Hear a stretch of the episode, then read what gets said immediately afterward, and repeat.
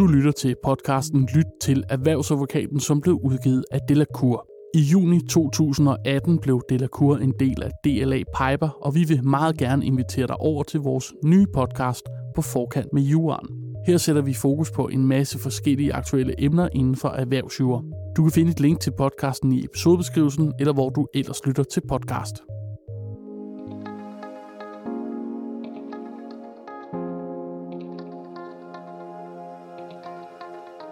Hvad er god dataskik, og hvilke grundregler skal man følge for at leve op til den nye persondataforordning?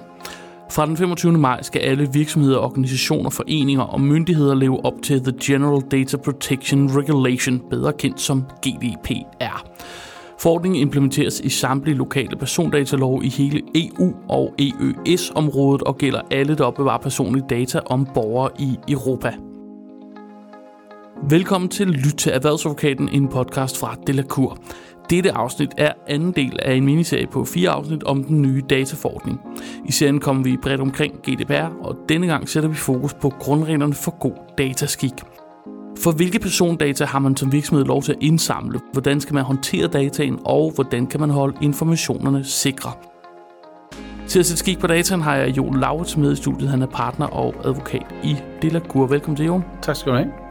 Lad os starte med lige at øh, slå fast, hvad er persondata? Så persondata, det er alle oplysninger, der kan identificere en fysisk person. Så det, det er et meget, meget bredt begreb. Det inkluderer øh, navn, adresse, øh, højde, øh, IP-adresser og altså alt, hvad der kan bruges til at identificere en fysisk person. Så det er et meget, meget bredt begreb. Vi plejer sådan at sige, at hvis vi er i tvivl om det er persondata, så er det persondata. Ja, for eksempel så ved jeg også, at en arbejdsmobil eller en arbejdsmailkonto er også persondata. Ja, ja, helt sikkert. Hvis, hvis du har en, en uh, mailadresse hos din arbejdsgiver, uh, så vil den jo typisk hedde uh, noget, der kan identificere dig, for eksempel af min JLA, delacour.dk. Og der, der vil man kunne udlede af e-mailadressen JLA, at det er Jon Lauritsen. Og derfor er det en personoplysning, i modsætning til hvis man sender en mail til receptionen snablag delacour.dk. Og i den her forordning, der skiller man jo også mellem almindelige persondata og så ekstra følsomme data. Hvad er det for nogle data? Ja, altså der er jo øh, almindelige oplysninger eller almindelige øh, øh, data, og så er der følsomme. Og de følsomme øh, personoplysninger, eller de særlige kategorier af personoplysninger, som man også kan kalde det, det er der hvor at man har oplysninger om race eller etnisk oprindelse. Ikke nationalitet, men, men oprindelse, for eksempel roma eller jøde, øh, politisk, religiøs eller filosofisk overbevisning, øh, fagforeningsmæssigt tilknytningsforhold eller tilhørsforhold, og det, det er her, der, der er en del, der behandler det. Og så er det øh, genetiske og biometriske data, som man kan bruge til entydigt at identificere en person, og så er det helbredsoplysninger, som jo sammen med fagforeningsmæssige tilhørsforhold øh, er de to store. Og det sidste, det er, hvis øh, man har oplysninger om en persons øh, seksuelle forhold eller seksuelle orientering.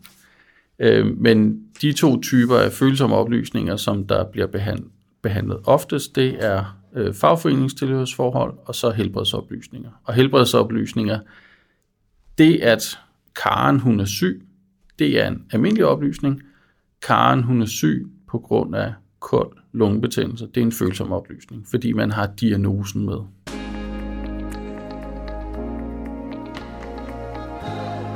I dag skal vi snakke om øh, de her grundregler for god dataskik. Det er også det, der hedder artikel 5 i øh, forordningen. Vi tager dem sådan set bare fra, fra toppen. Det første punkt det er det, man kalder lovlighed, rimelighed og gennemsigtighed. Altså oplysninger skal behandles lovligt, rimeligt og gennemsigtigt over for det registrerede. Hvad betyder det? Jamen, øh, jeg vil sige, at hvis der er en bestemmelse i forordningen, man skal læse, så er det artikel 5. Hvis man læser og forstår og overholder den, så er man rigtig godt med.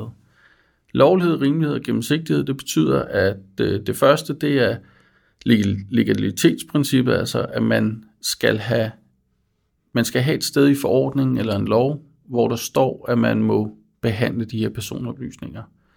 De almindelige oplysninger, almindelige personoplysninger, det er der har vi hjemmelsgrundlaget eller behandlingsgrundlaget i artikel 6, og for de følsomme oplysninger, som vi talte om før, der har vi artikel 9. Så man skal kunne pege på et sted, hvor der står, man må gerne behandle den her oplysning. Rimelighed, det er sådan et lidt mere elastisk begreb, der at sige, at det skal også være rimeligt at behandle oplysningerne. Og det, det er jo et begreb, som vil blive fastlagt i praksis og godt kan ændre sig over tid. Gennemsigtighed, det betyder, at man skal øh, give besked om, og, om hvad man gør, og hvordan man gør det. Hvis du behandler mine personoplysninger, men ikke fortæller mig det, så har jeg reelt ikke nogen rettigheder. Og det er det, der er med gennemsigtighed, hvor man eksempelvis i en persondatabeskyttelsespolitik eller privatlivspolitik kan øh, beskrive, hvad gør vi med data her i virksomheden.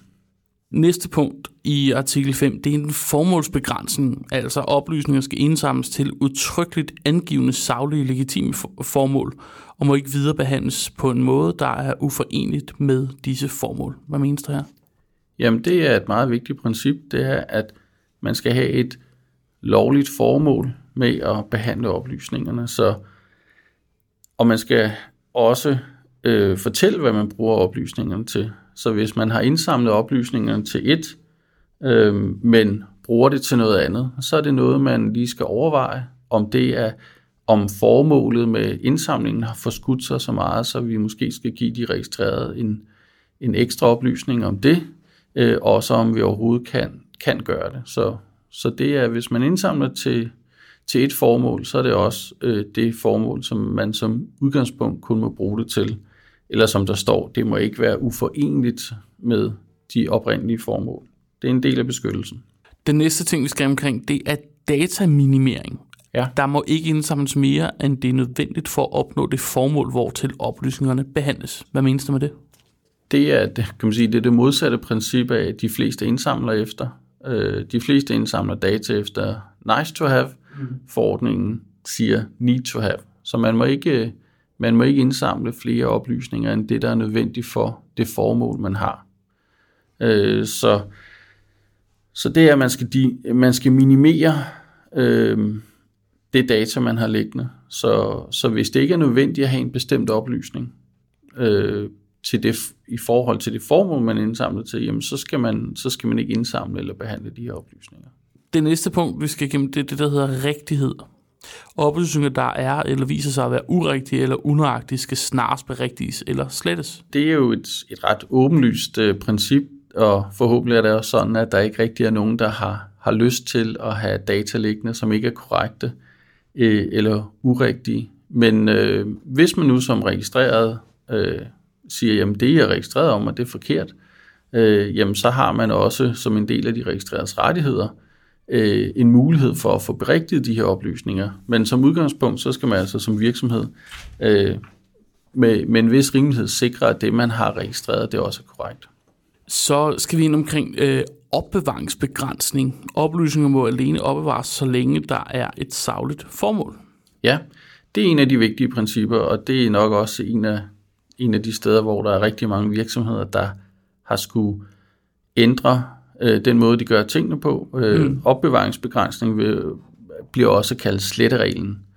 Fordi for alle de typer af personoplysninger, man behandler, så skal man fastsætte en sletteregel. Det vil sige, man skal øh, have en procedure eller nogle regler for, hvor lang tid opbevarer vi de her oplysninger. Det kan enten være, det gør vi i tre år, eller vi gør det i seks måneder eller ni måneder, altså et, et konkret, øh, eller det gør vi øh, når et eller andet sker, eller indtil et eller andet sker. Det kunne være, jamen det gør vi, så længe der er et aktivt kundeforhold, eller øh, for medarbejdere, der er slettereglen fem år efter de er fratrådt, skal man slette, senest have slettet personalmappen.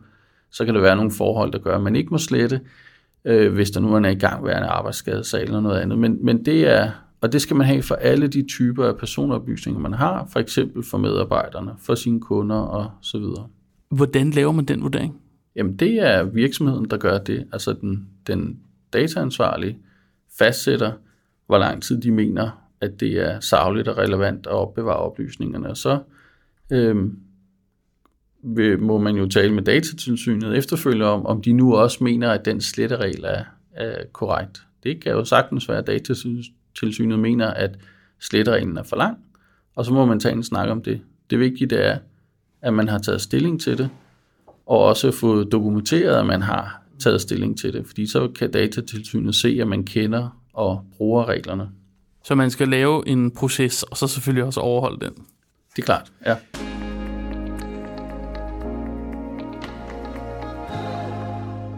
Så skal vi snakke noget om integritet og fortrolighed. Oplysninger de skal beskyttes mod ubemyndet eller ulovlig behandling og mod heldigt tab, ødelæggelse eller beskadelse under anvendelse af passende tekniske eller organisatoriske foranstaltninger. Hvad menes det her? Ja, det er jo øh, også meget godt eksempel på, på øh, hvordan EU-lovsprog og lovsprog i det hele taget godt kan virke lidt fremmedgørende. Det her, det er, handler om sikkerhed. Øh, det er et princip, øh, som, som er vigtigt. Øh, der er ikke så meget nyt i det i forhold til, til, øh, til tidligere. Det er jo de fleste af de her principper, er nogle, vi har haft de sidste 17 år, så de er jo ikke nye, i hvert fald ikke øh, sådan lovgivningsmæssigt.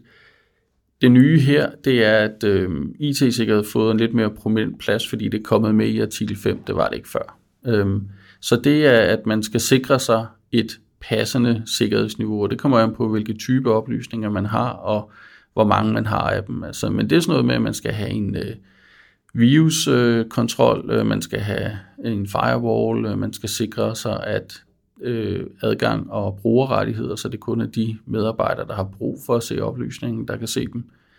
Øhm, og øh, det handler også om fysisk sikkerhed, så personale med arbejde skal jo som udgangspunkt være låst inde i et skab, eller en skuffe, eller på et kontor, hvis man har rigtig mange af dem, og så skal man sørge for, at kontoret altid er låst, også når man går til frokost. Så øh, integritet og fortrolighed, det kan man oversætte til øh, IT-sikkerhed, eller til sikkerhed generelt set, for det er jo også den fysiske sikkerhed. Det sidste punkt i artikel 5, det hedder ansvarlighed.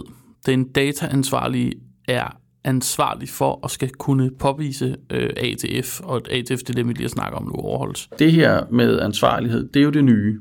Det er det nye i forordningen, og det, der er meget vigtigt, det er, at, at man skal, som en del af forordningen, skal man kunne påvise, at man overholder de her regler. Det vil altså sige, at hvis datatilsynet kommer på besøg, så skal man kunne dokumentere, at man overholder det her. Derfor vil, vil der være meget mere skriftlighed i forhold til øh, de nye regler, øh, hvor man kan sige, at de gamle regler, der var sådan, hvis man overtrådte en regel, jamen så, så var det ikke øh, så godt, og så kunne man måske få en, en bøde eller en øh, påtale for det. Her der kan man jo sådan set efter de nye regler godt overtage reglerne, blot ved, at man ikke kan dokumentere, at man overholder dem. Øh, så så der, der vil være noget øget dokumentation øh, i de nye regler, og det her med ansvarlighed og dokumentation, det er, det er et af de steder, hvor der er store ændringer. Men skal man så sådan rent praktisk, fysisk i en virksomhed udpege en dataansvarlig? Nej, det er virksomheden, der er dataansvarlig. Der er nogle virksomheder, der skal have en øh, DPO eller en databeskyttelsesrådgiver, men det er virksomheden, der er dataansvarlig. Det er jo meget vigtigt at gøre sig det opmærksom, eller være opmærksom på det, øh, hvis man er den øverste ledelse, fordi så er man jo den, der har ansvaret, også for overholdelse af GDPR. Det kan godt være, at man udpeger en i virksomheden, som er tovholder på projektet, eller den, der har det overordnede ansvar for, at man overholder reglerne, men det er virksomheden, der er dataansvarlig, og det er direktøren og eller bestyrelsen, der jo sådan formelt set har ansvaret. Og hvordan sikrer direktøren eller bestyrelsen eller den her Data Protection Officer, hvordan sikrer man sig, at man lever op til de her regler for god dataskik? Jamen, til at starte med, så skal man jo kende dem, og så skal man kende sin egen virksomhed, altså man skal have styr på øh, de processer, man har, og, og det gør man jo øh, ofte ved at, at lave en øh, oversigt eller øh, over de data, man har. Altså, hvis man ikke har et overblik over de data, man har, så er det meget svært at vurdere og analysere, om man overholder reglerne. Så sådan en dataflow-analyse, hvor man siger, hvad har vi af data, hvor kommer de fra, hvem skal have dem, hvorfor skal de have dem, og hvor længe skal vi have dem. Det vil være et rigtig godt, øh, det vil være et rigtig, rigtig, rigtig godt udgangspunkt for de fleste.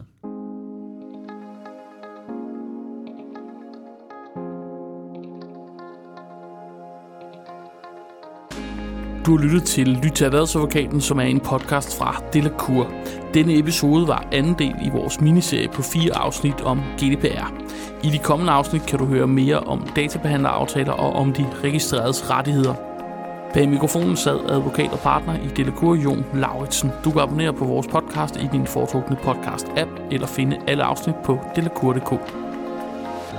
Mit navn er Magnus Krabbe. Tak fordi du lyttede med.